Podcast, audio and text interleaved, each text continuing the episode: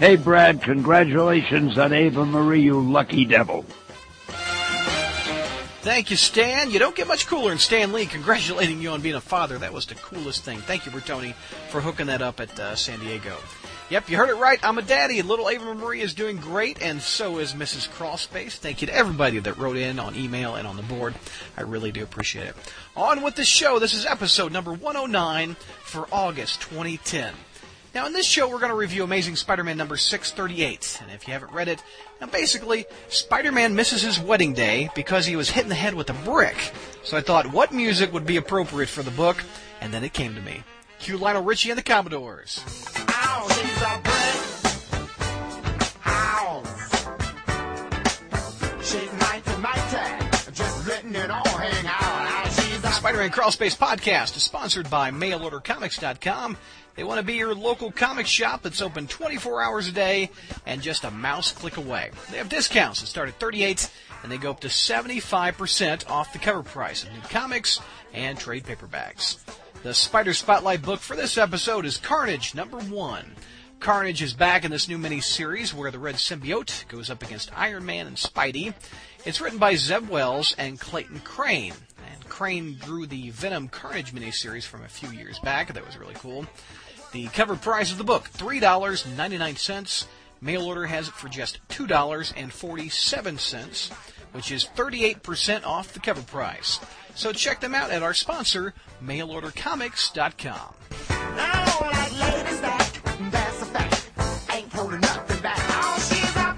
Welcome back, gang, to our August show. Let's introduce the panel. We've got, uh, we've been two months free of Zach. However, we've got him back from Spidey Dude dot com. Welcome back. I'm glad you're not having to work today. It, it, I'm glad to be here, and uh, I believe that Kevin Cushing is just jealous that uh, I have a girlfriend. And I'm I have... glad to have you back, brother. I love you. It's good to have you here. I do. I, I missed you, too. It's, I missed you, too. Okay, big group hug. Okay. Now we have our resident Spider-Girl who has a new do. Congratulations on the haircut, Stella. Thanks, yeah, and, you know, with that comes, you know, just new stuff all around. You know, I won't make fun of Zach anymore, and I'll just be this really calm and reserved person no, on the podcast no, no. now. No, with new haircut comes new responsibility, you know. Yeah. It's like Samson, her power is gone. But no, it's cute. Very, very nice. What, what's the Thank occasion? Because you. you graduated college, or what's, what's the occasion? No, it's just time for a change, that's all. There you go. And Stella also hosts the Batgirl the Oracle podcast, so check that out. And we have J R from Spidey Kicks Butt dot com, and J R, two new articles since we recorded the last episode. Wow. Yeah, I know. It's, uh, it's a sign of the apocalypse, I'm pretty sure. We have uh, part one and part two of the two thousand seven uh, Year in Review, where we examine uh, J M S, which is Kevin's favorite Spidey writer, right? Yeah, I oh, gotta yeah, say, nothing like it. If this is the apocalypse, I like it. I was about to say, no, nothing like being timely on my part, right? Let's talk about three years ago. So, no, dude. Uh, no, it's, it's it's it's well worth the wait. I'm enjoying it. And you're getting a lot of good reviews and, and a lot of comments on the front page from it. So, and also, I want to uh, congratulate J R's son, Spencer, who's turning nine tomorrow on the eighth, right? Yes, he is. Yes, oh, he is. What are you doing, Dad? What's the big birthday plans? Well, he hasn't quite made up his mind yet. Uh, he doesn't. Uh, he wants to. He, you know, I asked him what, he's, what he where he wanted to go for lunch, and he yeah. couldn't make up his mind. Although I think he settled on Fazoli's, and then we've got cake, and yeah. then apparently we're going to go swimming. Mm-hmm. Uh, and uh, actually, um, what else we got going, Spence? The rundown oh, is being made. Oh right yeah, now. God. Oh, and I just let you know, guys, that he got a check from his grandma. Yeah. And, you know, he said, Dad, you know what I'm going to do with this? I'm going to save this for another month and wait for Spider-Man Shattered Dimensions to come out. All right. All right. Yeah. So the boy, I tell you, the boy is thinking. There you go. You can play it with them on the Wii. That'd be cool. And we also have Kevin Cushing of the Spider-Man Crawl Space webcomic. Again, two issues out also for you. Yeah, this was a banner month for the crawl space, wasn't it? All, all our stuff that never comes out just comes out in mass. It's like Halley's Comet spun by two times. No, I like it. Tell, tell me a bit about the, the two issues, Kev. We're in the Clone well, Saga uh, issues. This is parts one and two of a three-part arc called One in a Million. Uh, it focuses on Harry Osborn's sort of first salvo uh, against Spider-Man since he's been back, which is a gigantic army of clones released on the city. Uh, it's also uh, introducing Black Cat as a regular supporting character in the series, and also Toxin um, was introduced in number ten. And I've, I've been really, really happy with the response to Toxin, because not many people know that character. He hasn't been used much, but I love him, and people really seem to be enjoying him so far. Is it uh, Aguirre Cascasa that created him? Or who? No, that was actually uh, Peter Milligan. Oh, uh, oh, from X-Force. Okay. Yeah, Toxin has only ever appeared in a Venom Carnage miniseries and then a Toxin miniseries, both of which were written by Peter Milligan. I thought they were pretty good, too. I wasn't that big on Venom Carnage. Uh, it had some gigantic continuity errors in it, but Toxin was a really solid miniseries. Yeah. And uh, also, you have some great-looking artwork on those covers. They're homages to the Clone Saga. Yes. Um, the covers are both by David Krim, who goes by Hambone on the Crawl Space, and colored by B-Dog from the Crawl Space. Some of the most amazing work I've seen from these guys, and they've got this really detailed uh, border of Spider-Man clones around both covers that, I mean, just had to be an absolute bitch to do for these guys, but it, it looks awesome, and the art is incredible. It's probably my favorite Toxin image I've ever seen. Plus, uh, David redesigned Black Cat's costume for me. I think he did an amazing job, even though I know the lack of cleavage pisses you off, sir. And I apologize for that. Yes, I have to admit. Give her a little bit more cleavage. Anyway, I, I also like the spider border because it's an homage to the twenty-fifth anniversary cover. Yeah, and I just, I like, uh, the look of it, that it's, yeah. it's kind of representative of what's going on in the arc, that no matter what we see on the covers, you know, the first one's Peter, the second one's Black Cat and Toxin, and both of them you have just all these clones that look like they're kind of encroaching on them, about to attack, which is, is really cool to represent the arc. Tell the folks, if they don't know, how they can see it. Uh, well, you can go to the Spider Man Crawl Space dot com message board. There is a forum called Spider-Man Crawl Space. Uh, all the issues are sticky there. Um, and what we're doing right now, the reason two issues have come out, I've committed to match, omit, issue for issue. Uh, so the first two issues came out exactly the days that uh, the first two issues of Omit came out. Same for the next two. So August eighteenth, assuming their schedule doesn't change again. Yeah. Because it has three times now. August eighteenth is going to be Crawl Space number eleven, which is the last part of this arc. Uh, and then September first now uh, is going to be Crawl Space number twelve, which is an oversized issue that kind of wraps up the first year of Crawl Space. Or actually two years, but years worth of stories. Awesome. And if also if you want to see J R's articles, you could uh, – they, they've kind of been pushed off the front page, but if you go on the right, right-hand side, there's a itemized list of everything that's on the site. And just click on the Spidey Kicks Butt dot com link. Or there's a search bar at the top. You just type in J R or Spidey Kicks Butt, and you'll get the new articles for everybody. And uh, if you want to check out that preview of the next cover for Crawl Space, you can go to Spidey dot com. Yes. Oh, yes. Look at you, Spidey dot com has uh, gone for two months. I forgot about all the pimping she does. We partnered with Spidey Dude dot com for this because it's a clone-centered arc, and Spidey Dude dot com is the place for spider clones. So with every issue that drops, you can go over to Spidey Dude dot com about an hour or two later uh, and see Hambone's inks for the following cover exclusively. I'm not putting it anywhere else on the Internet until the issue's out. And uh, sadly, Mister Bailey couldn't make it for this recording. He, like Zach, had to work, and he had to work commitments. So hopefully in September we can get the band back together for one whole show. It's a, it's a tough scheduling. All right, uh, we have uh, a lot of news out of the San Diego Comic-Con, and we're going to take each item uh, line by line. We're going to discuss them. And before we go, I want to thank Josh Bertoni for all of his hard work. He snapped several pictures. Uh, people holding a little piece of paper that says, I heart the crawl space. We had, uh, we had Stan Lee, we had, uh, writer-director Kevin Smith, and even Dan Slott held the sign up upside down, which I think is hilarious. Now, everyone was a really good sport for doing this, and Bertoni was awesome for taking the time and, uh, doing so much work. I really appreciate that. I also want to give a shout out to Eddie DeAngelina. I hope I'm saying your name right. DeAngelina? I don't know. Anyway, Eddie, thank you so much. Uh, he was instrumental in helping uh, Bertoni get that Stan Lee recording that you heard at the top of the show of him congratulating me on becoming a daddy and the birth of little Ava Marie, who mom and, and little girl are doing fine, and she goes through the diapers. J R, you were right. They go through them, brother. Yep. And when they finally stop, you'll yeah. feel like you're getting a raise and pay. So. I got a promotion. Like a poo. Yeah. yeah well, I'll, I'll tell you this right now, Brad. It's a good yeah, thing buddy. you got your Sam's Club membership. Oh, dude. Dude. I've already got it. You know, after I get off the air here, uh, that's exactly where I'm going for diapers. That's hilarious you mentioned that. Okay, Comic-Con news from the Spider Panel. Uh, we kind of predicted this uh, last month, and it came true. Dan Slott is the solo writer of Amazing Spider-Man. We haven't heard from Stella. What do you think of him doing it by himself? Well, that's him. Um, so, I mean, what? We're referring to Dan Slott or Zach? Oh, I'm sorry to hit three. Damn. I'm sorry.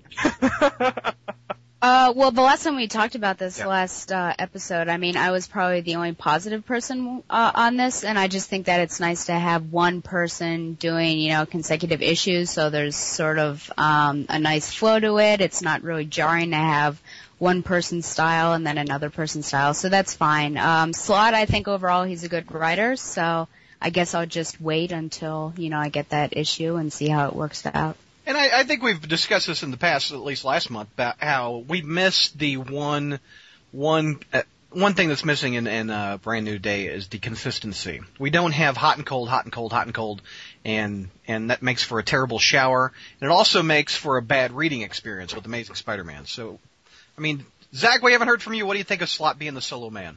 You know, it's a step in the right direction.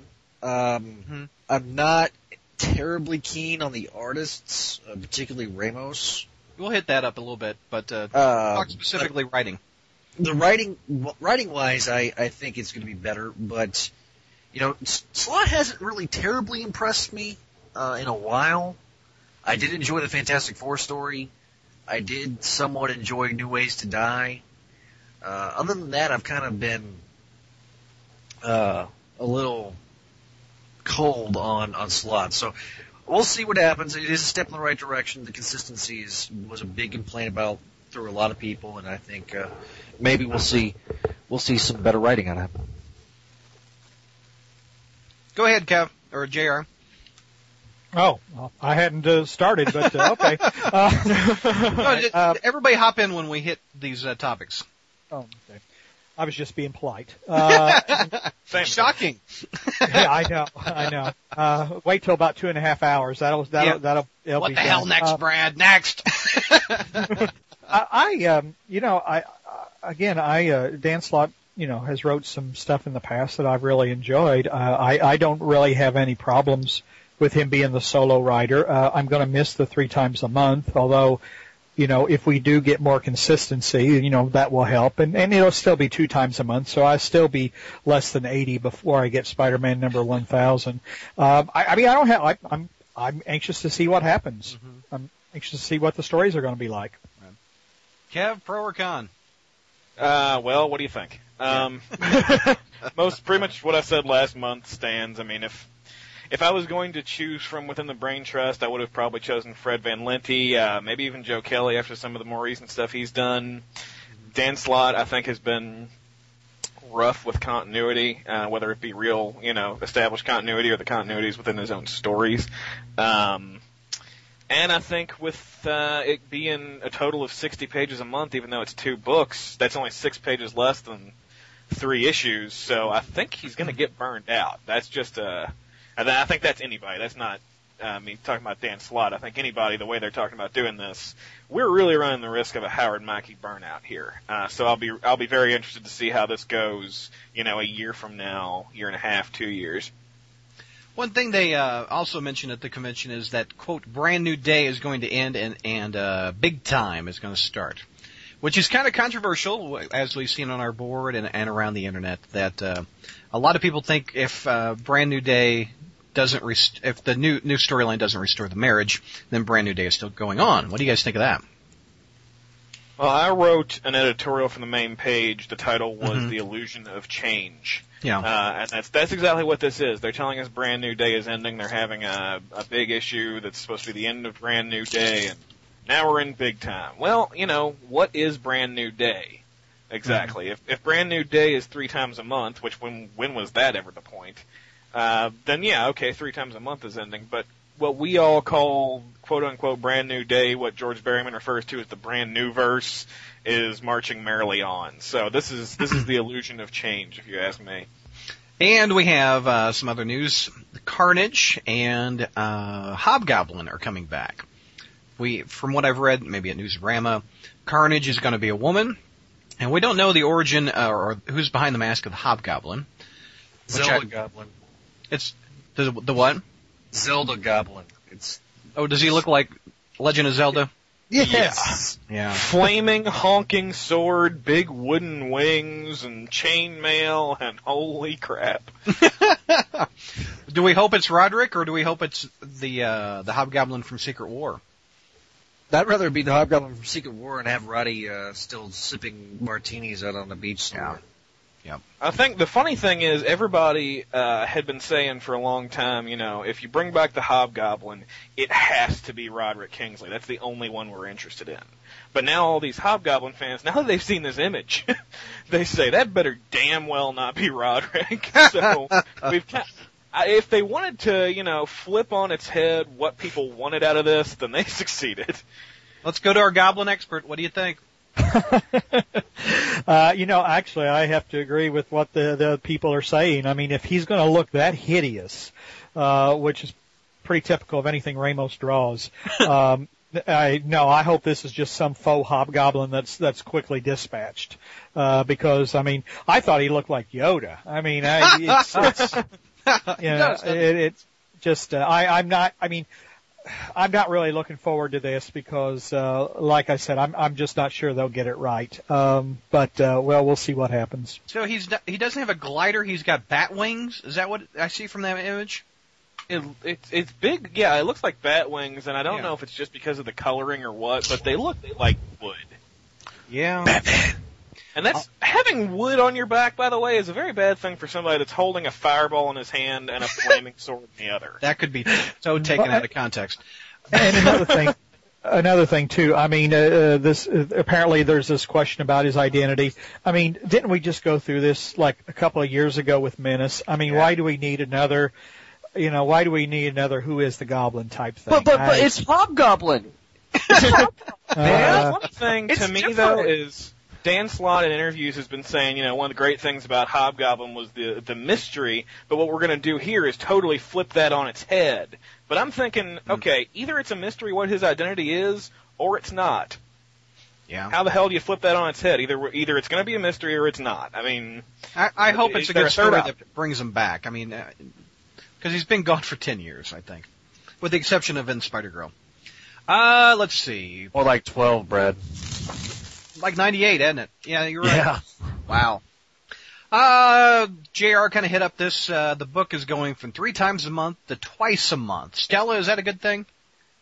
I think so. Um, just because I was getting sick of um, reading three, actually, each month. Um, so that's fine. But the only problem, I guess, would be there's a longer time span between the last one of the previous month and the first mm-hmm. one the next month. So obviously if it's not a good story and you sort of completely forgot what's gone on, that's a problem for you. But you know it's less money to spend. Well, actually probably it comes out even because isn't it three ninety-nine now? So who yeah. knows? Yeah, and there's also going to be miniseries. There's American oh, yeah. Son, Astonishing Spider-Man, Spider-Man Takes a Dump. I mean, well, and weekly, yeah. The new Pie Training Manual for little spider girls and spider boys. With them shifting from three times a month to twice a month and canceling Web, mm-hmm. we've got to assume there's going to be another Spider-Man ongoing starting at some point, right? Yeah. I, so, I would think so. Mob are going to make their money. Exactly. Exactly. And, Kev, you've been cutting back. At, is this a good good thing to hear? Uh, however, uh, you're out in an extra two bucks. Well, I, I don't know. It's It's going from, you know, they were... pricing usually at least one issue a month at three ninety-nine, and the rest uh, that's two more for two ninety-nine minimum. So still saving a little money, so I still call that a good thing. Uh, Amazing Spider-Man and X Factor are the only things I'm pulling anymore, so that uh, that that'll definitely help. Uh, and I'm I'm always happy at this point to read less Amazing Spider-Man per month, which is sad. And J R, you you're gonna miss the three months you said, three times mm-hmm. a month. And mm-hmm. and Zach, are you gonna miss it? Yeah, I mean, it's always nice to walk into the shop and have a book ready for me. Yeah. Um, book of Amazing Spider-Man, of course. And, and uh, yeah, I'm going to miss it a little bit. I just, yeah. yeah. I If it's more consistent, more more more power to them. You know, I'd, I'd rather it be more consistent than, than get three, you know, three issues of crap like last month where I couldn't actually review it, but uh, those would have been an F minus and an F, you know. Who, who's, who's warming something up in the in the kitchen? I got to know. what, what, wondering that myself. What what, what are we eating? What are we eating? Uh, hot dogs and, and chili. Are you eating it down the hallway? Anyway, uh, I'm so sorry. That's so bad. I'll edit that out. It's terrible. You took my line I know, and I then know. used it on me. I think you should be ashamed of yourself. You're a father now. I know. Oh. You need to live more responsibly. Oh, oh, oh, oh. Epic fail. Uh, All right. Uh, Peter Parker gets a new job. Finally, J R. I don't think it's going to be in the behind the desk of, of a teaching job. I think he might work for the F F. Well, that's what the uh, that's what the uh, uh, early uh, speculation is. Um, yeah. It's just kind of funny that they're going to, you know, it's kind of funny they're going to give him a career because mm-hmm. when they started out Brand New Day, the whole idea was to make him back into that stupid, creepy loser, uh, to, to quote, uh, Kev, I believe. And, uh, they wanted him to be this, you know, disaffected bum who just kind of can't keep a job. But all of a sudden now they're giving him a career, a yeah. direction. You know, it's like, oh, wait, you know, wait a minute. Excuse me while my head does a complete one eighty, you guys. So. Um, also the new artist team, Humberto, uh, Humberto Ramos, Stefano Caselli, and Marcos Martin are all confirmed. Uh, I know, I think the gang pretty much is consistent on Humber- Humberto, right? I, I like him on stuff not related yeah. to Spider-Man. Like Runaways? That yeah. was good. Yeah. And I think I, he's gotten a little better than he used to be, but still. Help me refresh with Stefano Cas- Caselli. He's not honestly done that many high-profile things. Uh, yeah. He was the first artist on Avengers: The Initiative with uh, with Dan Slott, in fact, which is why mm. he got this job, I believe. Okay. Uh, and he's also been on Secret Warriors. Oh, okay. Um, well, that's solid. Yeah, those then. are those are pretty much his most high-profile projects. I know I saw him first on the Civil War Young Avengers Runaways miniseries and thought it looked terrible, but I've seen more of his stuff in recent years. It looks like he's gotten a lot better, and uh, I like the, uh, I like in general the look of the Scorpion teaser image. Oh, that's uh, him. That's his art. That's, that's pretty good. That's pretty his Spidey. I noticed his Spidey head particularly looks a lot like Todd Knock, which I wonder yeah, if he's been taking cues from from Knock on uh, Spider-Man. And I'm a big fan of Marcos Martin. Uh, Stella is too, I think. Is that right? Yes. Yeah. Who, who else likes Marcos? I, I know it's not everybody. Well, here's the thing. Uh, I liked him a lot on Batgirl Year One, um, but he's an artist who I think, as his style is, has evolved, it's gotten worse. Um, I really don't enjoy the stuff I see from him, the Spidey Sundays backups that have been uh, going on. I mean, people look just weird. Uh, he's Looks like he's trying specifically a lot of experimental compositions, and most of them don't work. Mm. So I'm I'm not really that thrilled. I think that his art is the only good thing about Spidey Sundays, to be honest. Um, I just it's it's like he's trying to be Steve Steve Ditko's clone. I'm I'm all for it. I love it. Uh, I've, I've never been. A, I've never. I know it's sacrilegious to say, but I've never been a big Ditko fan myself. And we just lost Zach. Uh, at thirty pages each issue. No, I'm just kidding. No, honestly, I'm with you. I I don't think wow. he was an innovator, and you know he was great with helping Stan Lee develop the Spider-Man story. But I don't think his art looks that good. I, I think his amazing stuff d- looks good. I think he's perfect for Spider-Man. I just don't, I'm not a big fan of his other stuff, like the Hulk that he draws and stuff like that. Anyway, uh, thirty pages each issue, though. Bump up the price and have thirty pages in it. Is that good? Because we have, what, twenty-two now? I think. That'll yeah, do that's pig. standard. That'll do. Yeah, that'll do, pig? Okay. Uh, well, it might have some backup stories at the end of the book. Spider-Girl, ongoing with Stella. No, I mean Araña. Are you picking it up, Stella? Well, here's my question. Weren't yeah. Spider-Girl fans incensed at yeah. the fact that uh they called her, and they kept calling her in the Grim Hunt, these two mm-hmm. parts, these last two parts, Spider-Girl, but it's not really the Spider-Girl. So am I going to pick it up? Well, obviously I have to if it's a backup, right? Well, no, no, no. It's going to be her own oh, ongoing. Oh, it's her yeah. own ongoing? The, yeah. No, because I couldn't stand of... her in the backup of Captain America, so I, I'm not going to go out of my way to buy an No, no, that's a, that's a... Oh, was she in that? that, that was, no, that, she was yeah. in there. Yeah, it's not completely her, but yeah, she was working with Nomad, and I'm like, wow, oh, I'm done. Oh, okay. Yeah. See, I buy Cap, and I don't even read that Nomad thing because I can't stand it. To clarify yeah. on the backup thing, though, the first issue of Dan Slott's Big Time is going to have a backup that launches the Spider-Girl comic, and then it's going to be its own comic. Yeah. So we'll get a taste of it with our regular A S M anyway, but uh I'm not going to pick it how, up. How ticked, how ticked is our biggest Spider-Girl fan, Mayday, about that? uh, this, Cujo, yeah. This irritates the hound out of me. Uh, okay. You know, last time they tried this, it failed epically. Yeah. And they thought, oh, let's try this again, because that's been the hallmark of Marvel. Um, instead of fixing the problem, they're like, oh, let's just make new ones. I'm kind of uh, upset they got rid of our, our Arachne's costume. I love that costume on her. Well, they didn't, they, they didn't just get rid of it. They gave it to her. I know. They, and, and now she looks, I mean, you look at the preview image, she looks exactly like, uh, uh like, uh, Arachnid. And I'm like, yeah. no, she's Araña. Now you have nothing to differ. At least she had something to differentiate between, uh, you know, the other spider characters. Now she just looks like a, just a knockoff of, of another Spider Woman. And you, and everybody besides Bendis, mm-hmm. uh, likes, you know, is not like Spider Woman. All right. Bendis likes to shove her down our throats and be like, hey, she's the greatest character in the world. And, I know, Stella, you like Spider-Woman, but still, it's it's not going to work. Yeah. Just not. Uh, sadly, I'll probably pick it up. Because I want to well, see how they do it. Because you're a whore, Brad. Wow. Okay, let me write down the time code to edit that shit out. Uh, no. uh, J R loves this bit of news. Norman's going to get his own miniseries in jail. It's I'm already Shawsh- in line. Shawshank Norman, evidently. And you, they deformed your favorite character, J R. He's got a tattoo on his neck. What's that about? Well, you know, the tattoo doesn't bother me as much as the fact that his eyes look like he's been snorting coke consistently for about a week. I don't know. Did, did, did you guys ever? Did any, if any of you ever seen Good, uh, see Goodfellas? Um, yeah. yeah. With Ray yeah. Liotta. I mean, and there's a scene where he, he, he pops his head up after he's been doing a line of coke, you know, and his eyes are just, I mean, that's exactly what that looks like. So, huh? I, you know, I don't, I don't mind the goblin tattoo. Uh, you know, I think it gives it, you know, Norman's a pretty creepy guy, you know, and that's kind of one of those things. If he's the type of guy who walks into a room, you, you should be uncomfortable.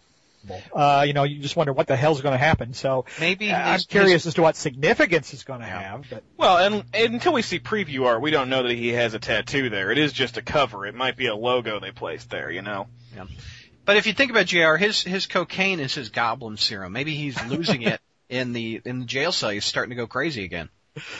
Starting, or, he's, yeah. already, he's, he's yeah, already I, seeing he's already seeing a giant green goblin talking to him like he was at the end of Dark Avengers. So uh, yeah, yeah. I, you also you also have him painting his face like the goblin instead of wearing yeah. a damn mask. Mm-hmm. That yeah. I did not understand in the slightest. That that really it's like what the hell was that about? You know, he's crazy. That was, that, was ben, that was Bendis doing his own line of coke.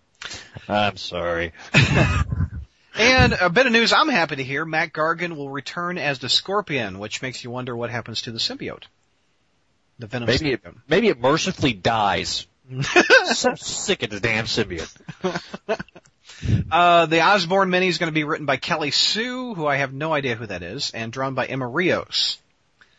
And let's see, Slott will do the backups, but not all of them in the Amazing book.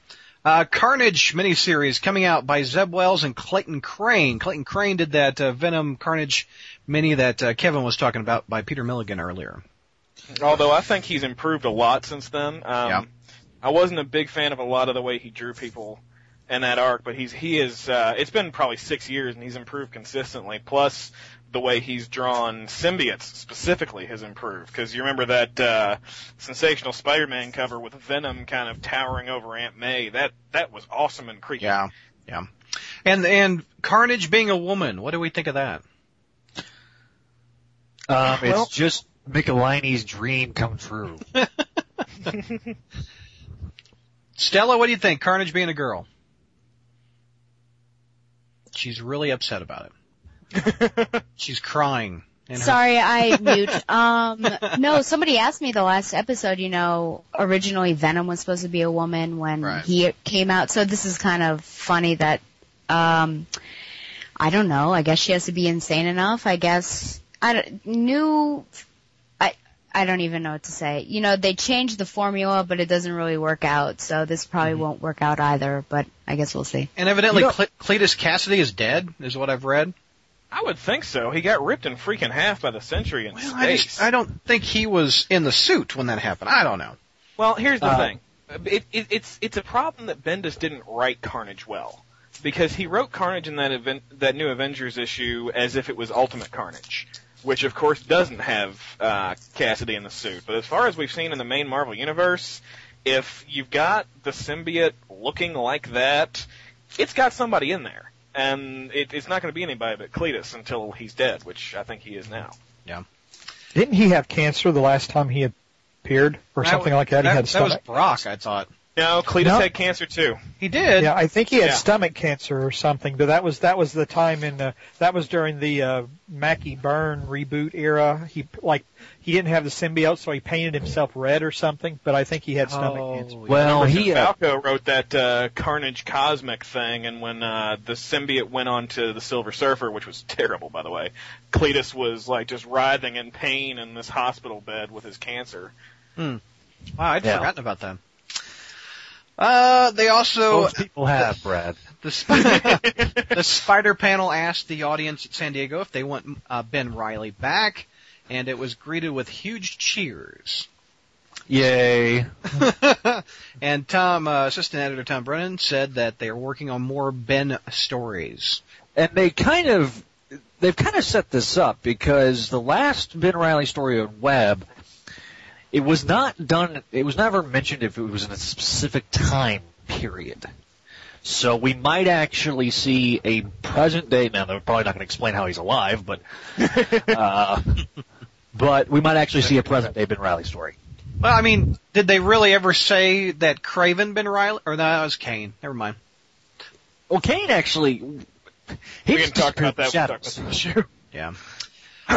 Uh, also, Dan Slott said that uh, the new Shattered Dimensions has a Ben Reilly uh, skin that you can.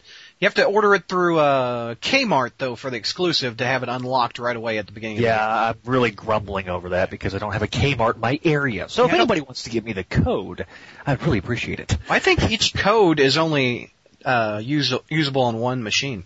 Actually, on Ultimate Alliance, uh, the uh, Silver Surfer code. Mm-hmm. The people got with GameStop actually worked on people that didn't buy it from GameStop. Oh, wow. There you go. Uh, let's see. They confirm that Spider-Girl and May Parker, the storyline's ending with Spider-Girl the end, which is sad. Zach. He's crying right now. Yeah.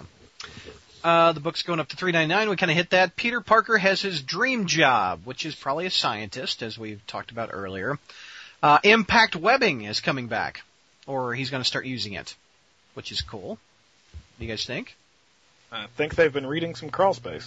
I'm kidding. I don't think they have. And it's this next thing, we've we've stuff. got uh, one, two, three. We, he's going to have multiple costumes. Uh, if you look on the front page, there's a uh, Fantastic Four-looking black and blue costume. And then there's also what many on the uh, Internet have called the Green Lantern Spider-Man costume, which is uh, neon green and black. Thoughts on the new costumes, J R? Well, you know, that's kind of interesting. I've always thought of Spider-Man, I mean, with Peter Parker being as creative as he is and his villains being as varied as he is, that he would have different costumes for different situations. Uh, you know, he wouldn't be as bad as, you know, like, uh, all these Batman variants you see in the Toy Stories or whatever, but yeah. Toy Stores, but, uh, no, I, I, the, the dumbest, one of the dumbest things I ever saw was when he, uh, he, he took a, um, rubber boat and made a rubber costume to fight Electro.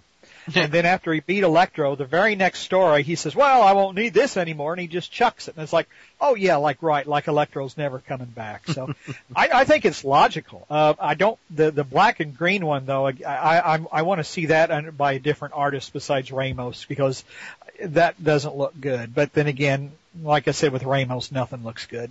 Yeah. Green Lantern costume, Kevin, you liking it? Oh, for God's sake. Um, it feels like they're thinking, well, there's a Green Lantern movie coming out that's getting some buzz. Let's let's do the best crossover we can. It looks, although I will say, as much as I don't like Ramos and I don't like this costume, just getting past the stupid neon green of the costume, that's probably the best Spider-Man Ramos has ever drawn. Mm-hmm. It's the cleanest lines, the most realistic looking. Of course, it's in front of Zelda Goblin, so it's hard to hard to feel anything good about it. But uh, but I, I do think it makes me wonder if Ramos might be better at drawing the black costume, the real one, than uh, the regular Spider-Man costume. Uh, one of the best lines of the convention asked if uh, Gwen Stacy was ever coming back. Dan Slott said, "Just more decomposing," which I thought is a good good idea. Uh, they expect to have more Kraven the Hunter come back. Also, the return of the Sinister Six, which I also like. And a promise Peter Parker made in Amazing Spider-Man number one will come back up. What could that be? Anyone? What's, what do you think that could be? It's been a while Absolutely. since I've read A S M number one, so I don't know. Absolutely no idea. My guess, didn't he say to the Fantastic Four that I'm coming back, I want to be part of the team someday? Didn't he say that? Well, he said, I'll make you guys look like pikers. I mean, but, uh, you know, yeah. It was kind of a threat more than anything else. I don't know if that's a Zach, any guesses what that could be? Uh, I think he fulfilled that promise several times by punking uh, Human Torch, but um, I have no idea. Yeah. Stella, any guess? No guess from me. Okay. And the last thing that we have is Mary Jane will be met back more often, which is a good thing, I would think, right? Well, it depends on whether you like Mary Jane, and I do, so I think it's a bad thing. What? Because I've seen okay. how she's been written. Yeah. And I don't right. really want to see any more of that. All right. Uh, we'll wrap up this one. Final thoughts on uh, the news. Zach, what do you think of all that news? Is it? Are you are you excited or are you... Uh, I'm uh, cautiously optimistic. Okay. And Kev? Uh, it's like I said, it's all the illusion of change. Uh, I see they're trying to throw the kitchen sink at us, and it all looks like more of the same crap to me. The J R? Well, you know, I, I just think it's funny that, you know, they're going to be putting him through apparently a lot of changes. They're promising a big, big status quo change in the... Uh, the uh, third arc, and it, like I said, Brand New Day was started with the idea of keeping him, you know, in this perpetual state. And now they're saying, oh, look at all this change we're bringing about. Mm-hmm. And it's like, I, I, you know, I will have to read it before I really opine on it. Change for the sake of change is just not a good sign. Yeah. And Stella? I'm apathetic toward it all. Okay. I do think it's funny. I mean, I... I... Sorry, I thought you were done. Go ahead, go ahead. No, no, that's fine. I'm done. Okay. All right, uh, review time. We're hitting up uh, Spider-Man six thirty-six, six thirty-seven, and six thirty-eight. We start with uh, Grim Hunt Part three. Uh, let's do Zach, since we haven't heard a review out of you in a while. What do you think, buddy? Um, Pro and con and grade. Pro? Yeah. Uh, I felt like that Grim Hunt was one of Joe Kelly's better written stories overall. I like the first two parts. Um, Kane randomly, this is the issue where he cuts his hair. Correct me if I'm wrong. I don't have the issue in front of me, right? No, that was no, that was the previous one. Part three. Okay, he, okay, he's, he's dead by the beginning of this one. Yeah. Okay, okay. So Kane's dead. Okay, and normally I would be a little sad, but you know, ever, anybody that thought that that. The Kraven the Hunter actually killed Peter Parker. Um, unlike the previous twist with uh, Ezekiel actually being the chameleon, this one was you could see it coming from a mile away. My biggest problem is Kane is supposed to be bigger than Spider-Man, like physically. And I've seen Kane in a Spider-Man costume in a god-awful story known as a, a Spider-Man Unlimited number seven. and uh, it didn't look pretty good then. I just that was my that was my con. Kane's dead, and why didn't they figure out that he's a bigger dude? Okay. Um, my pro was the artwork. Yeah, uh, I really liked the artwork. Really, really did. So, yeah, I'm gonna give it a solid B. Okay. Give it a B. Uh, real quick, the the Kane backup and Spider Sunday. I, this artwork was horrible throughout, uh, but I loved the writing. Yeah, the writing was good. Uh, Spidey Sundays, I I give, I can give two shits less about. It's so sad because Stan Lee. I just I, maybe I don't understand it. I really don't. Okay, uh, Stella, what do you think? Okay, well, let's see. For my pro, um, I think the last scenes with Peter rising from the grave, and then you have the backflash and. Um, Kane dead with this sort of hunt me sign. I thought those were really powerful and probably the, the, the best scenes of the entire issue. Um, I do think that Craven would have had a tougher time getting back, back into the swing of actually living. Um, I mean, obviously the family thinks he's having a tough time mentally, but I think um, Trent, it was just too quick of a transition. He was like, I'm alive, and then he just went on with, you know, business. So I'd give it a B. And uh, back up in the Spidey Sunday. Um, well, still, I think the writing is great with the the Kane Craven backup. Some strange things happen. I don't think the art is as terrible as uh, Zach thought it was. As for the Spidey Sundays, for some reason, this issue and then the next one, the art gets even more confusing. Like, usually comics you can read left to right, but this is, like, even worse than Chinese because it's, like, you need to go from the top left-hand corner to the top right and then the center and then the top. Yeah, I, I don't know. But so I don't know what's going on there. Yes, the art is beautiful, but generally the story, it's not the best, and it's kind of confusing yeah. to read. Okay, Kev. Um... Marco Tichetto did a very good job filling in for Michael Lark in this issue. Um, you can hardly tell. Um, Hollingsworth, honestly, Matt Hollingsworth, I don't get, think gets uh, the recognition he should. He's one of the best colorists in the business, pound for pound. Uh, and he's really doing a lot for the art on this and for the mood. And the mood is one of the best things about this, too. Uh, I also like uh, just the idea of bringing back someone from the dead that didn't want to be brought back. I think that's an interesting yeah. story and not one you really see. Um, and just that little hunt me sign was, was really cool. Um, my dislike is, uh, to quote J R, I believe, the mystical spider crap from Madam Web is getting really old. Um, I think J M S handled the mystical spider crap pretty well, and, uh, this is just, they're laying it on, and Madam Web's, uh, dialogue was getting really, really, really old in this issue. But it doesn't detract too much. I'm still giving it an A. I really like this issue. Um, as the the first backup, the Craven Kane one, uh, pretty much the exact same thing as that. Good writing, horrible art, just god awful. Um, that's a I, if I had to grade it, I would give it a C minus. And backup two, seriously, what the hell? Uh, I, I refuse to give this one a grade just because I don't think I'm physically able to give Stanley an F. Uh, so that it's no, just no. Yeah. J R, what do you think, buddy? Well, I'll have, I'll probably have a little more to say at issue six thirty-seven because that'll be at the conclusion of the story.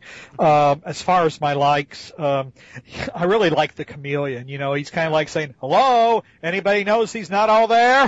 Hello, he shot himself in the head. That was a great line. You know, it's kind of like he was the, vo- I mean, the chameleon was the voice of reason. And I just, I kind of thought that was amusing.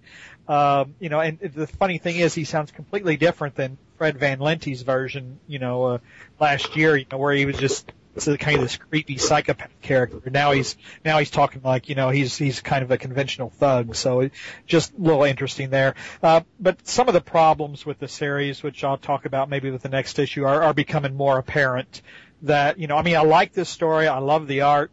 I think it fits the story very well. Uh, but a lot of the, you know, the story, there's a lot of little niggling things that, that have really started to bug me about the story.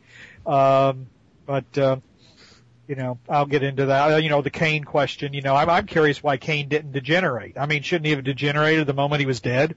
Uh, you know, it's, it's like, you know, hello, isn't that, you know, one of the big things well, about clones. He's he's different than the average clone, so I oh. think the rules are thrown out for him. Oh, whatever. He is. He is. No, no, no, no. We'll I'll talk about this more in the next. He has a burning pa- hand. He has survived so, longer than anybody. Uh, we'll, we'll talk about that in a minute. Oh shit. Oh, the clone expert's back. Okay, great, great on the first part, J R. Uh, I, I give it a B minus. Okay, and the sp- and uh, frankly, as far as the backups, I don't care for the the Craven Kane backup because I I've never li- I don't care for Craven in particular, so I'm not really interested in reading any more stories about him. Uh, and of course, the art is awful, and uh, I'm completely ignoring Spidey Sundays. Mm-hmm. All right, I'm going to give it an A. I agree with Kevin. You believe this? Uh oh. I really am digging this art. This art and this storyline I think is just outstanding.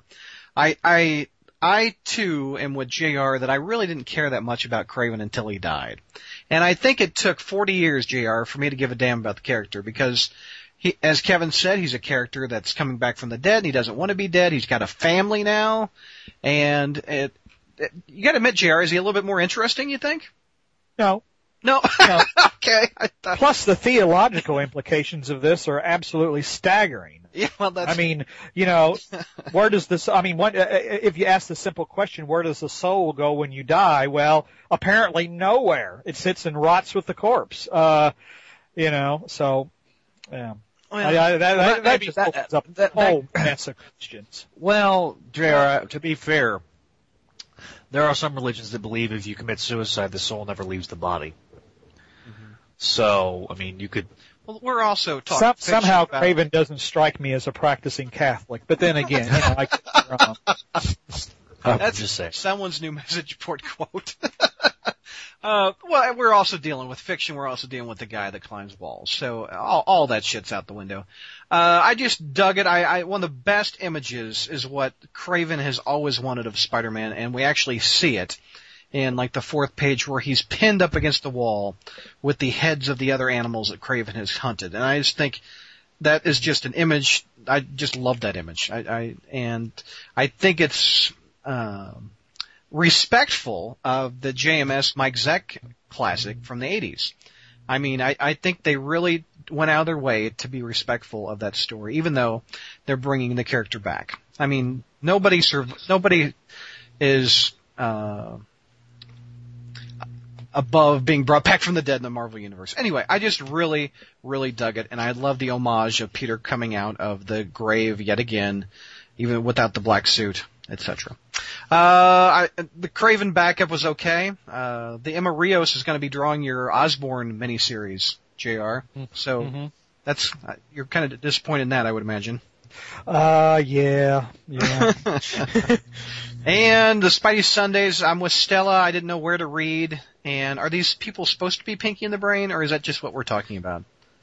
Pinky in the Brain. I, I don't get it. I, I mean, I, I like the the artwork is beautiful. I love that top left picture of Spider-Man. That could be like a image that they could use on all the covers in the top left where the issue number, et cetera is. I just think that's a classic-looking image. I don't get it. I can't give Stan Lee an F, but I just don't get it. All right, uh, six thirty-seven, we're wrapping it up with a zombie-looking Craven on the cover, which is not kind of what he is. He, would it have been bad if they brought him back as a zombie? I kind of like yeah. him just confused. It would have been really bad if they brought him back as a zombie. Oh, I thought you were like, yo, I would have liked him as a zombie. No. Okay, sorry. uh, Joe Kelly also writing this one. Uh, what, who's the artist on this? My goodness, I got to go to page three. It's I think it's Lark and and Cicchetto, and they they included in the artist Stefano Gaddiano and somebody else, but Gaddiano is always Lark's inker, so I assume the other guy is probably inking Cicchetto. I don't know. All right, we're wrapping up the storyline. Zach, what do you think of this one? Did they wrap it up good? Well, they wrapped it up good, but there was a lot, a lot of problems with this one. Okay. A lot of problems. Number one, Peter Parker ripping the face off of Um, Missus Bitch Craven. Yeah. Bitch Craven. All right. Ripping the face off of, uh, p- pulling a mark of Cain. Okay. Yeah. No. Just no. You're, you're having Peter Parker do this. This is not Peter Parker. It's Cain's Kane's deal. Maybe he did that as a respectful thing to Kane, but no. Okay, just no. And when it, this is the heroic age, right? We're in the heroic age of, of Marvel. Yeah. It's supposed to be light, fun, you know, heroic. How heroic is it when you rip the face off of, so, of a female? I can understand maybe Kraven, but a female? I'm sorry. That just bugged me. It's a new ability. I've never seen him latch onto someone's face and pull. Well, it's it's just a it's just a new aspect of an old ability. Um, Madam Web is not blind, and now uh, there she is. Cu- no, she she says she uh, literally asks, "I thought you were blind." She's like, "I'm sorry. There's not there's oh, time for explanations." Holy crap! I never even noticed that. Yeah, I always yeah, thought she was tells, blind. Uh, she tells Arachne that she's yeah. she's really a beautiful girl when she pulls the blindfold off of her, and like, I thought you were blind. Yeah. And uh, so anyway, you have the you have the face ripping happen. Um, Kane should have decomposed completely. Boom, utterly. I mean, considering the fact if you've read the Clone Saga and you're reading, you know, if you're reading back through the trades, you saw in Lost Years how the the clone degeneration just completely ravaged his body. Uh, excuse me, but Ben Reilly didn't decompose like that. Yes, he did well, immediately. Yeah, he he, did. he de- decomposed differently than the other clones. He turned into dust immediately. Yeah. Well, so, and the re- but but you've, you've talked about the clone, the cl- maximum clonage clones. They they were. Controlled by, I mean, they be, they became one giant cesspool of goop, yes, but that was because the Jackal had programmed them to do so. And it was there, was supposed, it was there was a whole debate sucked. about how Ben Reilly decomposed differently, and and uh who was it? Mackey even now, said that he debate, did it differently. The whole debate was that Ben Reilly shouldn't have turned to dust because he didn't have clone degeneration. Kane has him some clone degeneration. Yeah, exactly. Or at least, he, at least he did until they brought him back in Amazing Spider-Man and he all of a sudden can pass for Peter Parker when he's shaved. Yeah. That was another big pro- I mean, yeah, it just, um, that, those, the, the whole characterization of Kane just, just bugged me. Um, mm-hmm. And spoiler alert, the tra- new tarantula, okay. Okay. No, you're not, you're not going for that one, huh? No, no. Why not? Okay, he has, oh god, he has eight eyes? And they're like, oh, because we can't bring back the other tarantula because for some reason that's just too faux pas. No, let's make, let's make a previously existing character who died a heroic death. Let's bring him back as the fucking tarantula. No. Fail. Alright? The good thing about this is, they had good artwork. Uh-oh. But other than that, this is getting a straight D. Oh, dog, come on. Preach it, brother, preach it. Oh, wow. Okay. J R, follow that. uh, that's going to be awfully hard. Uh, uh, but I, I ought to, you know, we ought to get that on a recording. We just ought to have, like, rants or something. You know, we just have the, the, the podcast's greatest rants, and then there, there's that one. Uh, you know, I, I, I, the overall feel, I mean, I like this story. That, you know, I think it's the best story in Brand New Day since American Son. Yep. Um, I liked the epic feel to it. There was a lot at stake, and and a high price was paid uh by the end of the story. I mean, we had characters die. Uh, you know, we had, you know, it, we we put Spider-Man through, you know, we put him through all kinds of turmoil or whatever, and had him bring himself back from the dark side. It just kind of had an epic feel to it. Um, So I liked that. I liked, I liked his viciousness and, you know, he's been pushed to the brink. I mean, they've tried to make his life a living hell. They've murdered people indiscriminately. You know, frankly, if I was a, a, a good guy, ripping Sasha's face off would be the least of her problems.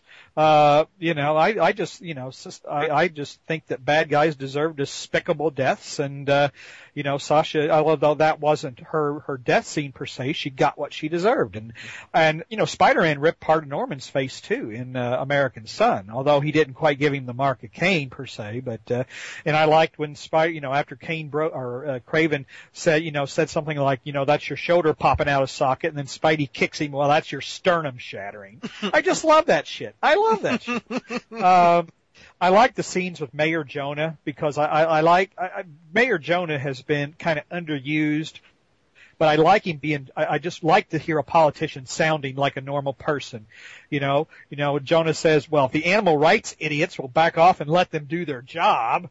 And, uh, are you listening to me? You look like a bunch of slack job yokels. You know, I mean, that's Jonah. I mean, it's great to hear, it's great to hear a politician say that, but, but there were a lot of problems with the story. I don't like the way it turned into an advertisement for Araña to be the new Spider-Girl. I really hate that promote, cross-promotional bullshit. I just really do. You know, I hate buying a story and be, and being sold an ad in its place. Um, I, I don't like all the, the all the gibberish and the web. You know, this is the the web is falling apart. The web is knitting back together. Blah blah. That got old real quick.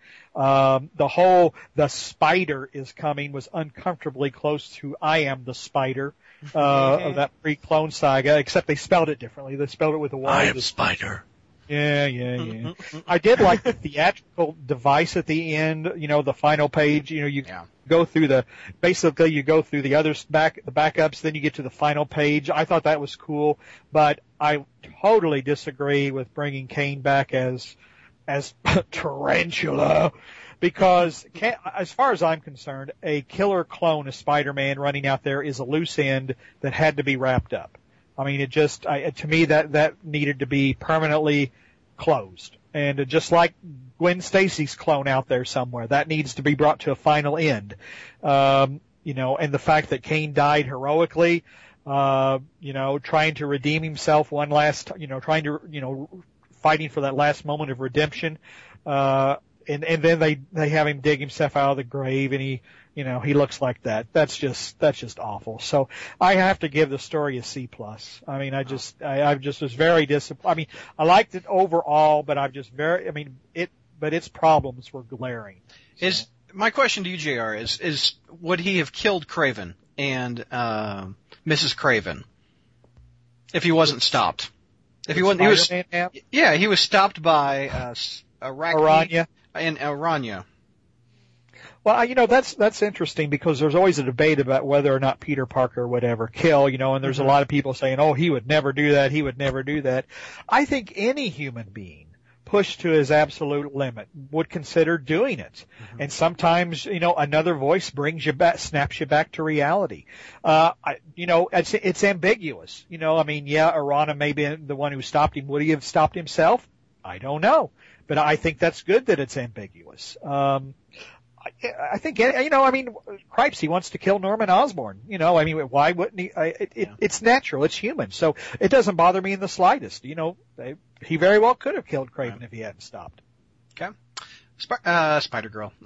I'm sorry. Stella. Well, that is my, uh, that was my name before you. I know. You know before I ruined it. um, I had Araña well, on my mind. Oh, okay. Well, the, uh, you know, I actually thought that the forward movement for Julia Carpenter and Araña, um, was fitting and believable.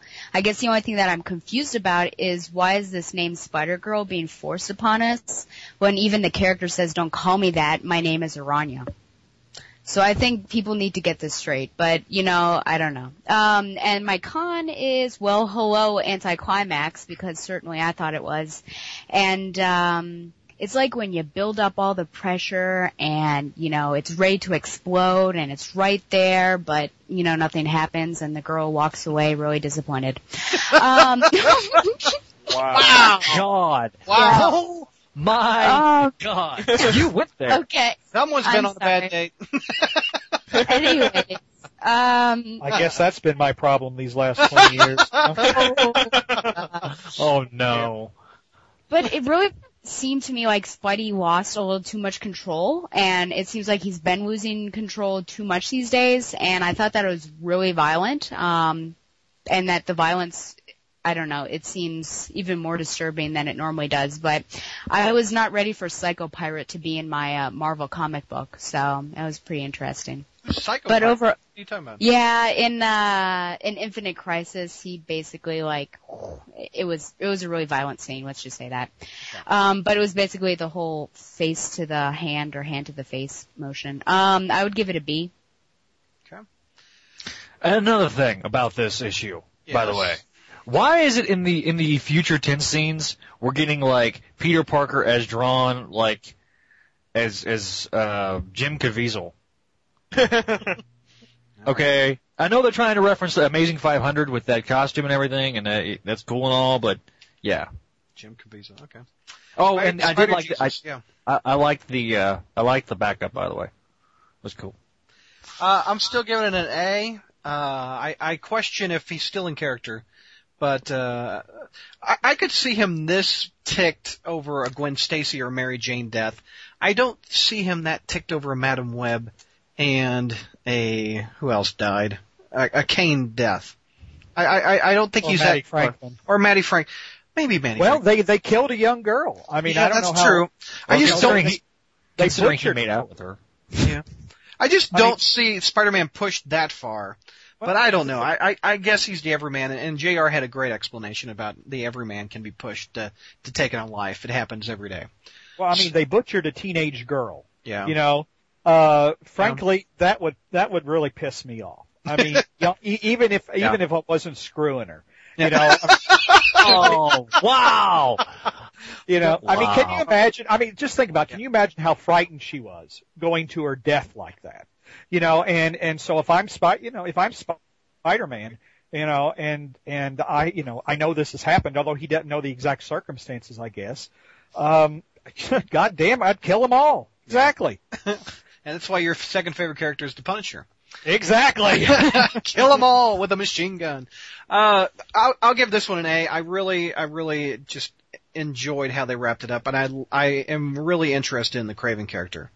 Uh, after all these years, I'm, I'm glad that he's back and he has a mission and he's got a family, et cetera. So just, I, I don't really have any cons with the exception of the, I question it a little bit out of character with him getting that man.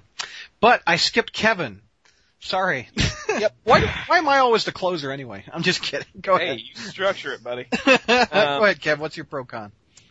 Well, uh, ooh, it's, it's just so disappointing for an arc that was this good to fumble it so badly in the end. Uh, my, my like, I did have a pro, uh, Jameson's speech. So the, the speech at the beginning was, was really Jameson. It was, it was quite good. It was amusing. Uh, and then it all went downhill. Um, myriad of dislikes, but top dislikes. This this was just really forced and unnatural uh, altogether. How does Craven know he can only be killed by Spider-Man? Unless, of course, he read the review at the beginning of the issue that said he can now only be killed by Spider-Man, and I'm thinking, the hell? When did we say that? And then later in the issue, Craven says, what, have you done tests? Has there been empirical evidence? How do we know this shit? It, it's forced. Um... Spidey's ready to kill and brutalize people. Uh, no. I agree with J R. Spider-Man could be driven to kill. But it would have to be a situation where Aunt May and Mary Jane are killed in the same story. Then Spider-Man will kill some bitch. But, you know, when it's, when it's Kane and Maddie Franklin, which, I, does he know she died? I mean, I know he knows here, but when did he find that out? I mean, I think I remember when Kane was impersonating Spider-Man, he was told by Madam Web, but when did Spider-Man find out? And he he smelled Madam Web's blood, and apparently that meant she was dead. I don't know. It, it's he they didn't earn it, is my problem. They wrote him in such a rage that he would kill, but in the writing of the issue and the story, they did not earn that. Uh, so that was a big inconsistency to me. And the, to have, you know, little Araña be the one that pulls him back just by basically saying, yo, Chico, don't kill him. It was... Is that a quote? Was, was it? No, was that in no, there? That, that was not a quote. Oh, okay, I'm like, damn, I missed that? That was a paraphrase. um, but it, it was just, it, it was forced and they didn't earn it, and that was a problem. I also... um. I, I don't like it, but I'm using some different. I'm so sorry. That was hilarious. um, I don't like the forced shuffling of characters. Like, basically, they just removed the Araña position from the Spider-Man family. They've shifted Arachne into Madame Web's position. They've shifted Araña into Arachne's position. And for some fucking reason, they've shifted Kane into Tarantula's position. And so all these... You know, uh, moving the eggs around, and I, there, there's no real reason for it. It seems stupid. Uh, so I give this one a D plus. Mm. It had some redeeming value, but uh, it was a huge fumble to what was a great arc. Uh, the first backup was nonsense. Um, no, I uh, give it a D. The second backup, I've stopped reading them. I'm, I'm done with Spidey Sundays. I don't think it's, uh, I don't think it's a big requirement to my reviews on this podcast that I read those two pages, and I can't stomach it anymore. So I'm sorry, done. And then I got, I had already written all these notes, and I got to the epilogue that I wasn't expecting, that last page, and the note I took is, what is this bullshit? That, yeah, I, I'm with Zach all together on that. I thought they brought Kane to a very good end to his story. I think they they they they capped off the Kane story very well, and for no reason they brought him back. And through narration, we're calling him Tarantula, and for some reason, being under the ground for a while mutated him. And it's, oh God, I just hope Dan Slott doesn't care to write this. I hope this is the last we see of it. Mm. Okay. It's magic. So we don't have to explain it. If the Man. epilogue is a separate backup, it gets an F. Those grades are all over the place. My goodness. Mm. Speaking of grades all over the place, One Moment in Time up next. Strap yourself. I work, I work in television. That's called a segue. Uh, Amazing six thirty-eight, written by Joe Quesada, uh, Paulo Rivera, also.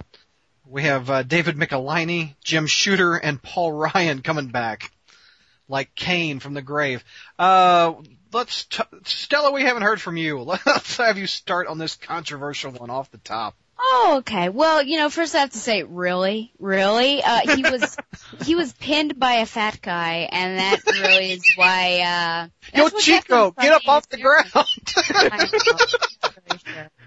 um, maybe he should have gone on a Special K diet, and then maybe Spidey could have lifted him off him and then ran. Who knows? Uh, but that was my con, basically, because I thought that was the dumbest way ever for, you know, you'd think Mephisto would be cleverer than that, but I guess not. Um, my pro would be, besides Joe Q's art, because I'm not really a fan of, well, just Mary Jane looks really unattractive in my opinion. Yeah. Um, I think that the art uh, did well, um, keeping sort of the retro feel with only sort of a few blips during uh, some of the transitions from the actual and the uh, imagined. Uh, I would give it a C plus. Okay, J R, what do you think? Well, this this isn't in the same. You know, I, I would give it an I right now for incomplete. For incomplete. Yeah. It's really hard. I mean, it's almost like you want to save your Venom, no pun intended, for, and wait till the rest of the story, yeah. uh, you know, how it turns out. But I will say this, you know, trying to spray perfume on pig shit does not change the fact that it's still pig shit. Um, you guys have the best quotes this month. My God. The, the whole idea that, you know, first of all, that, you know, I would assume if Spider-Man was going to miss his marriage, miss his, his wedding, I, I wanted it to be a, a tragic moment, not a stupid. You know, I wanted it to be something where he had absolutely no choice. It was, you know, I mean, it, I, not that I'm anxious to see, you know, him lift crumbling buildings off people anymore or off himself, but it really should have been something heroic, you know, and that would have made Mary Jane's choice even worse. You know, I know you're this great hero, but I can't take this anymore. No, they made it stupid. You know, I mean, first of all, how can he, first of all, his spider sense and his speed, he can't dodge a flying cement block, which, by the way, how the hell, even if you're a big fat guy, do you throw a cement block up in the air? I mean, I don't get that. It's dumb. You know, it's, it's, again, you know, this just gets, the pro, again, this gets back to the problem, like a lot of problems I have with One More Day. Okay, here's the story. Okay, maybe we don't like the story, you know, but you can tell, you can tell a damn good story. And basically this fails. And, you know, and now we're putting the onus on Mary Jane. Well, I know, you know, I mean, we've waited three years now for her. What did Mary Jane say? And Mary Jane says, oh, he won't agree to it, but I'll talk him into it, you know, and, uh, you know, and then she's, and then she, she makes the, you know, she says, you'll leave him alone, right? Oh, and Mephisto goes, oh, yeah, oh, yeah. It's like, who the hell believes Mephisto? Yeah. You know? the devil. It's it's it's like John Lovitz in that Saturday Night skit. I'm the devil. You know, you don't believe what he says. Uh, so they're they're trying to make her. The, they're trying to put this on her.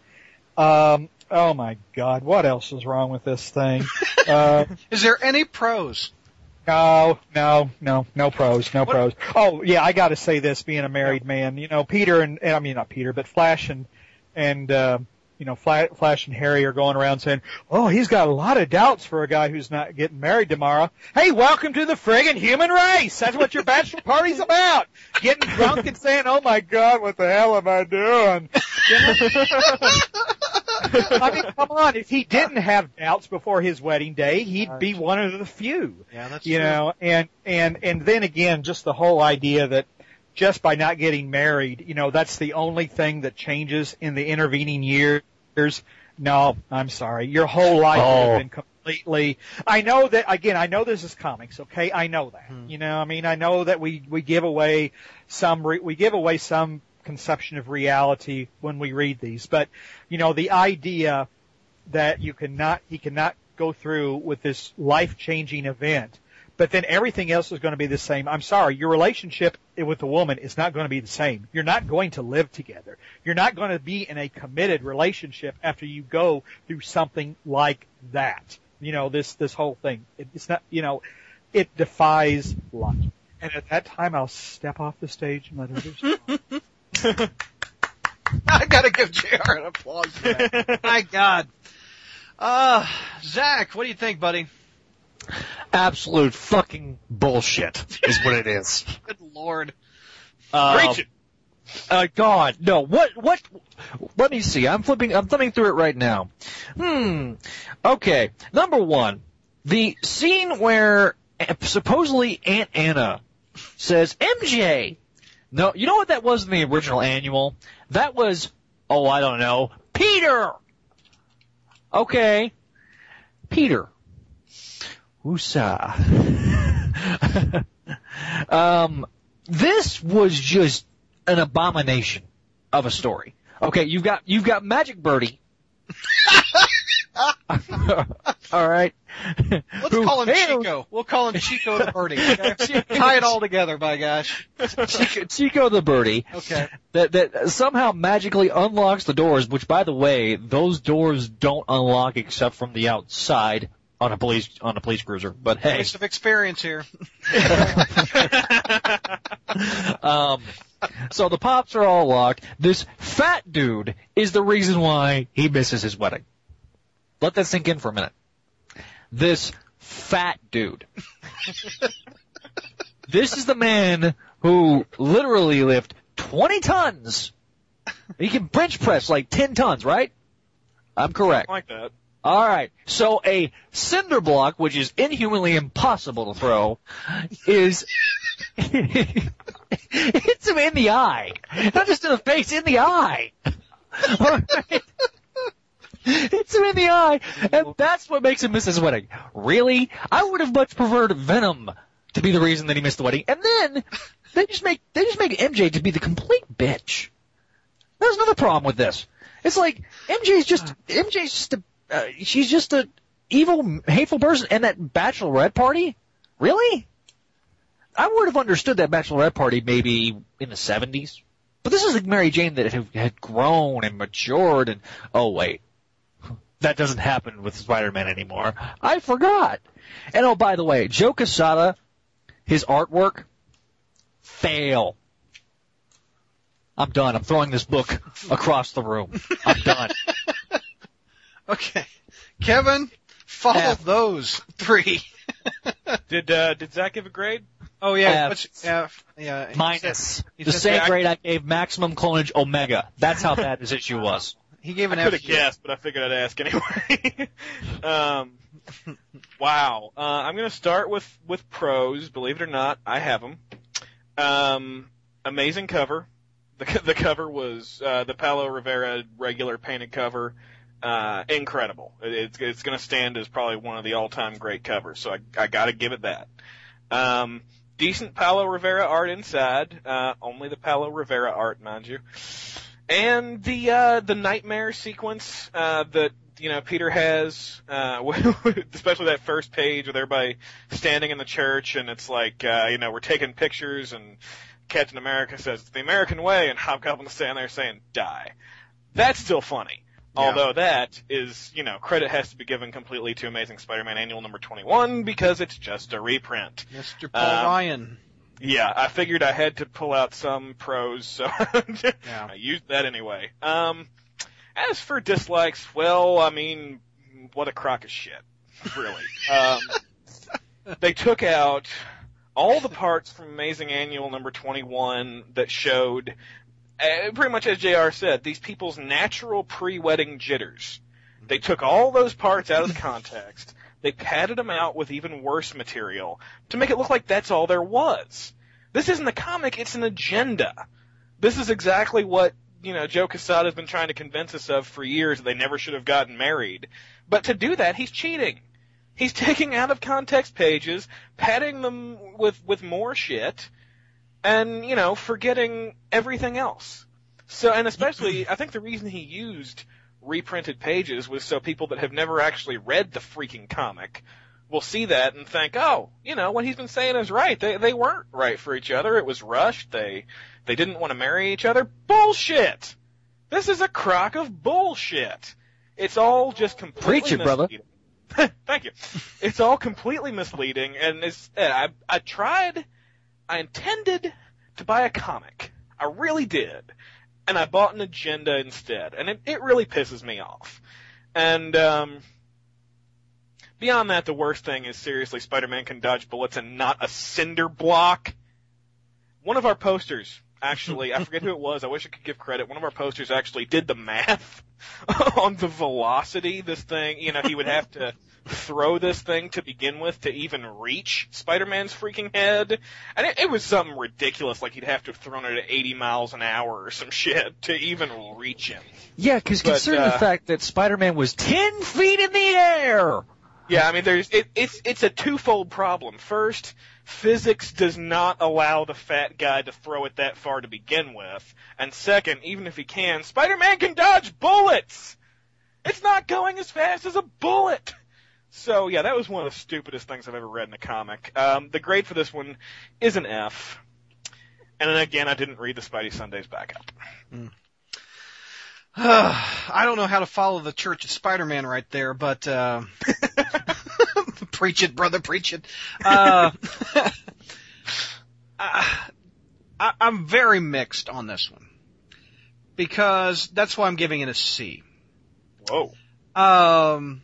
I'm, I'm yeah, mixed. you're not you're not kissing butt at all. No, Brad. no, no, no. Here, here's my problem, because I had J R's my, voice in the back of my head as I was reading this, because I heard J R tell me in all fiction, ongoing fiction, that they have to break up the lovers to get them back together so they can tell another story, which is exactly what they're doing. Is it not right? Is this what they're doing, J R?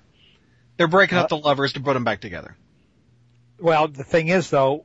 They probably never will get back together. That's oh, I think the, I think she'll be his girlfriend in, in the span of a year or two. I really I, do. Uh, that's not what we want. We want her as a wife. I know. I, I I can see if if the character's been around fifty years, you can't have him.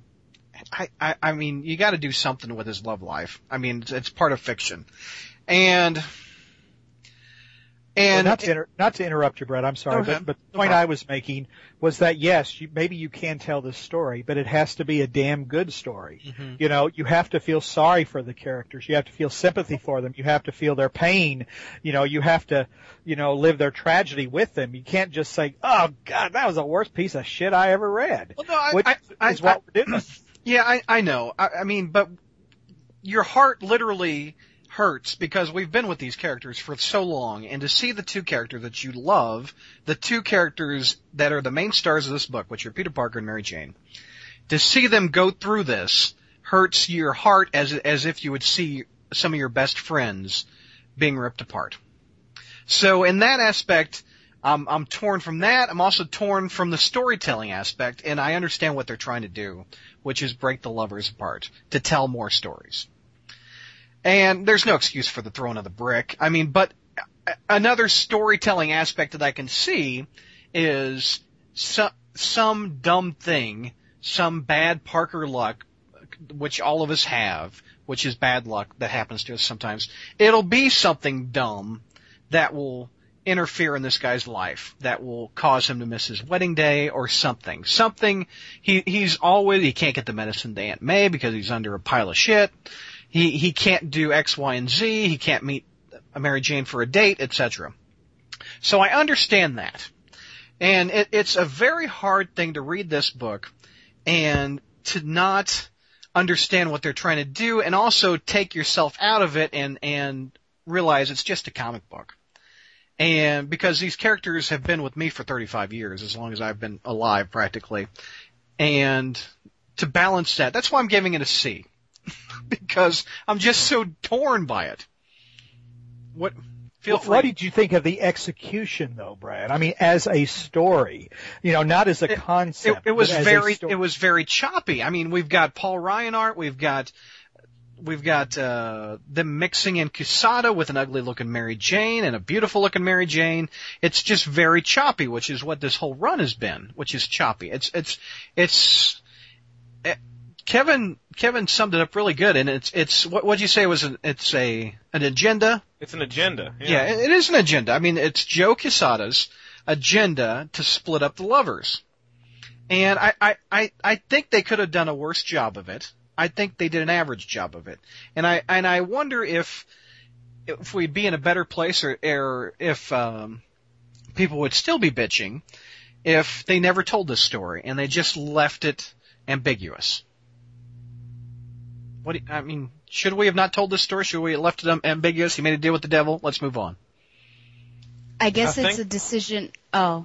No, Stella, no, go, go, ahead. Ahead. go ahead. Oh, okay. Um, I, I guess it's whether you're content with never knowing, or if you're content with knowing, but it's a terrible story. Um, I feel like what she whispered on that first page mm-hmm. um, was the worst, like, reveal ever, and I almost think that yeah. that's not really what happened, and they're, like, leading us far away. Because, I mean, that was terrible. I mean, that was probably the letdown, and it was a letdown on page one. Yeah. So...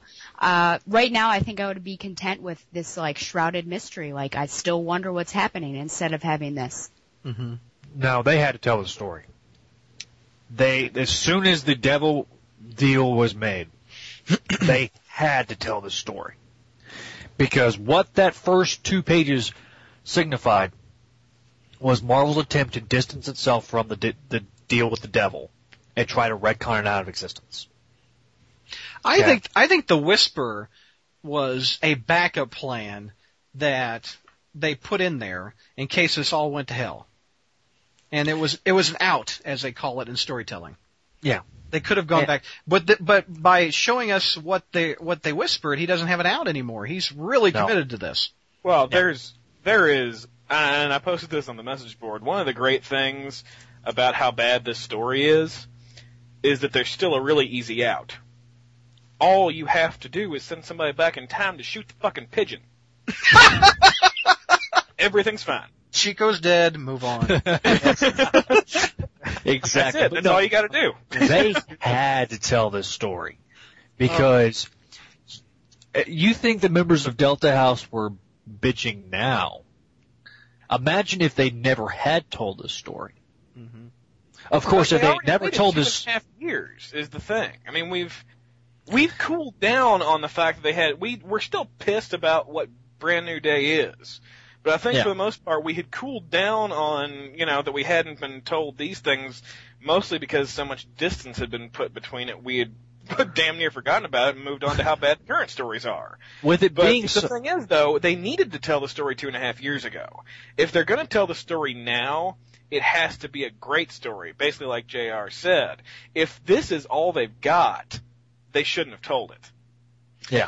J R, what would happen if this story was told back in nineteen eighty-seven and he missed his wedding day? Would that have been well, in character? It, I think it would have been in character in eighty-seven if he missed his wedding day. Well, if it's the same stupid story, but, uh, um, you know, the thing is, though, Tom DeFalco's original plan was actually to have Mary Jane jilt him. Mm-hmm. Um, yeah. Uh, either, you know, either either one works, I think. I think his bad luck or Mary Jane jilting him works in eighty-seven. Well, I see. The thing is, though, I don't think the bad luck makes as powerful a story. Mm-hmm. I think that if you're not going to marry, if you're going to not marry Spider-Man, and because the person who, you know, who who would marry him can't live with Spider-Man, I mean, it has to be something where she knows that she can't possibly ask him to give it up. She knows, and of course, now this is drifting into the next issue, but, you know, basically he has to choose between her or Spider-Man, and that should be an awful, heartbreaking choice. You know, he didn't make that choice, you know? He's not, see, see, he's not in the dri- see, he's not in the driver's seat in this story. He's the main character, but he's not, he's not the main driver of the events. It's either Mephisto or Mary Jane, you know, uh, it's not Peter, you know, saying, uh, you know, making these decisions and saying, no, I have to do this, even if it means giving up this happiness. Mm-hmm. Um, it's, it's, it, no, it's, no, it would have to be, w- w- would it have, if they broke them up in eighty-seven or eighty-eight, would that have been, would there have been a lot less grief? Well, definitely yes. But if the story wasn't any better, if it was still this, well, no. Yeah. Of course, uh, J R brings up Mephisto, which reminds me of, uh, something I found hysterical. Uh, if you read the beginning of the letters page in this issue, there's a long yellow box that uh basically is trying to, you know, if somebody is stepping into this as their first comic, it's basically yeah. trying to, to fill you in on what the hell is going on. Yeah. Uh, and I thought it was just hysterical that they they said that, you know, they traded their marriage to, quote, Marvel villain Mephisto. And I'm thinking, if it was Electro or Venom or even Doctor Doom that they were talking about, they wouldn't have prefaced it with Marvel villain. They're still trying to convince us he's not the devil. Yeah. They're trying to frame it as Marvel villain. Not not the devil, not, you know, Mephistopheles. Marvel villain. He's oh. like Doctor Doom, really, in all the important ways. Yeah, yeah, yeah, exactly. Just, just like Doctor Doom. He, he's Victor Von Doom, just uh, with horns and a tail and, you know, a no, he giant... eats souls, but let's forget and about that. To hit, hit J R up one more time, because you three, Kevin and, and uh, Zach and, and Stella, have all... Their, their reading of Spider-Man has taken place when he's married, because he's been married, what, twenty plus years, right?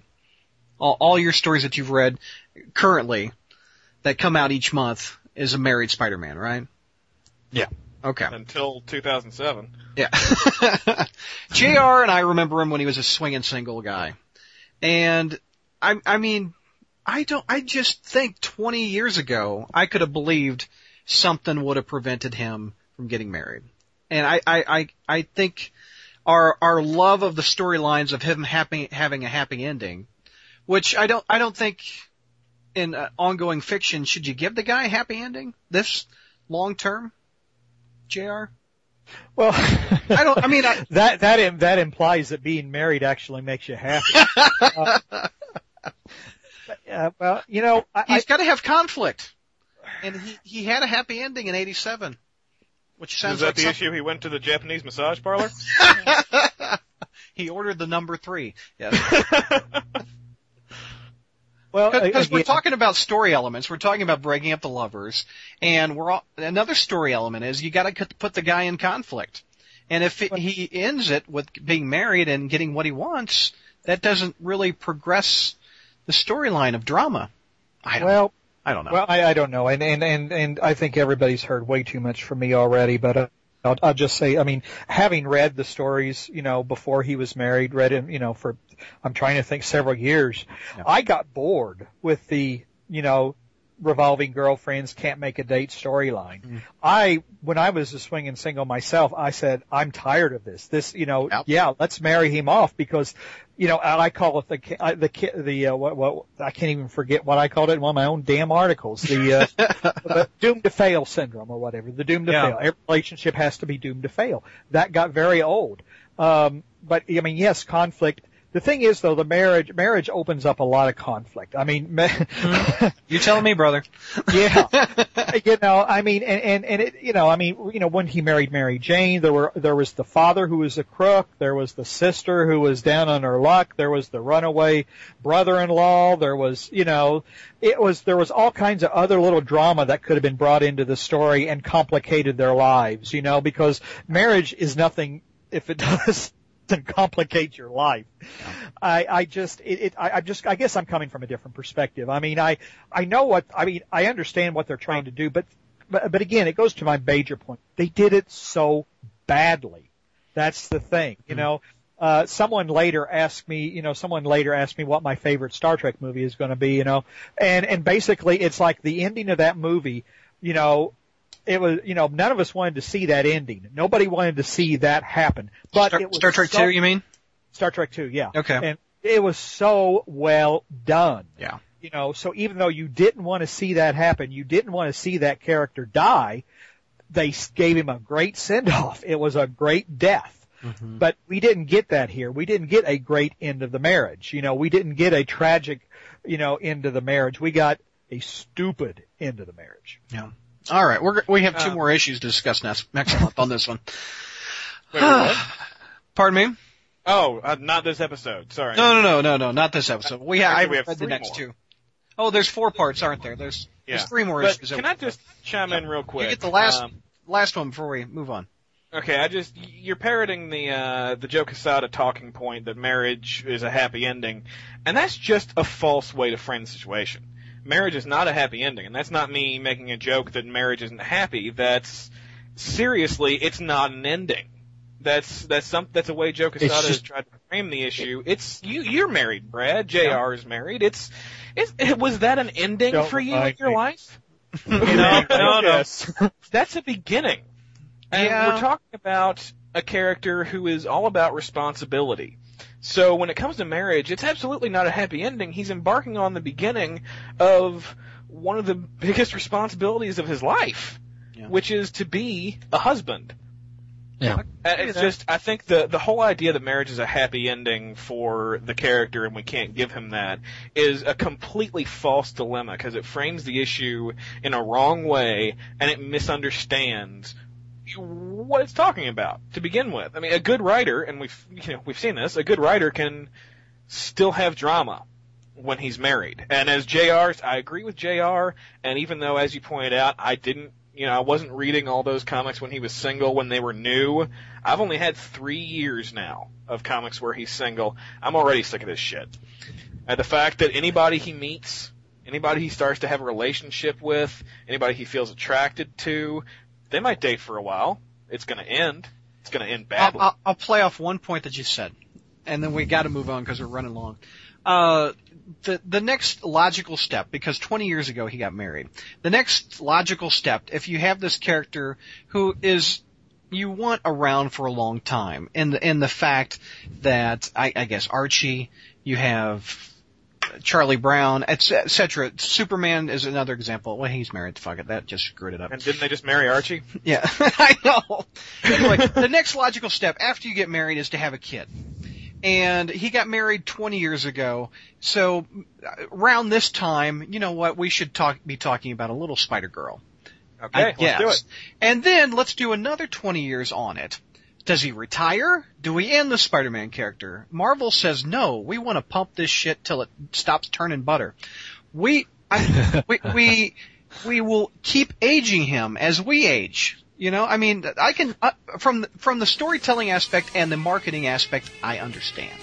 But there's they, a lot of different things I can say to that, though. One of the big ones is yeah. Marvel has said that uh, the reason to do this is to keep the character fresh and safe for future generations, because uh, you know eventually it's all going to crash and burn if we keep going this way. My point is, it was still going just fine. Why don't you wait until it's starting to crash and burn to reboot the shit? You can always reboot it. Why did you have to do it now? Yeah, I mean, I mean, considering the fact that D C eventually had to reboot their own entire universe. You know, they're like, Marvel's like, well, we're not D C. Eventually, that's probably going to happen. This is to- essentially a reboot. It's, it's a, yeah, it, well, it's, it's a soft exactly. reboot. It's, soft it's as much of a reboot as, it, it was, uh, as Crisis on Infinite Earths was. Okay, gang, we'll wrap up the show right about there. We have one more coming out in just a few days. In that episode, we'll tackle your dozens of message board questions. But before we go, I want to spotlight the great prices from our sponsor, mail order comics dot com. They're offering the fifth edition of the Spider-Man volume of the Marvel Masterworks series. Now, Marvel started releasing these in trade paperbacks instead of the usual hardcover format. Now, this book doesn't get any better. It's uh, reprints Amazing Spider-Man number forty-one to fifty. It's classic Stan Lee and John Romita Senior stuff. The cover price, twenty-four dollars and ninety-nine cents. Mail order has it for just fourteen dollars and ninety-nine cents, which is forty percent off the cover price. So check them out at mail order comics dot com. Thanks so much for listening to this episode, gang. For the Spider Man Crawl Space dot com, I'm your webmaster and host, Brad Douglas.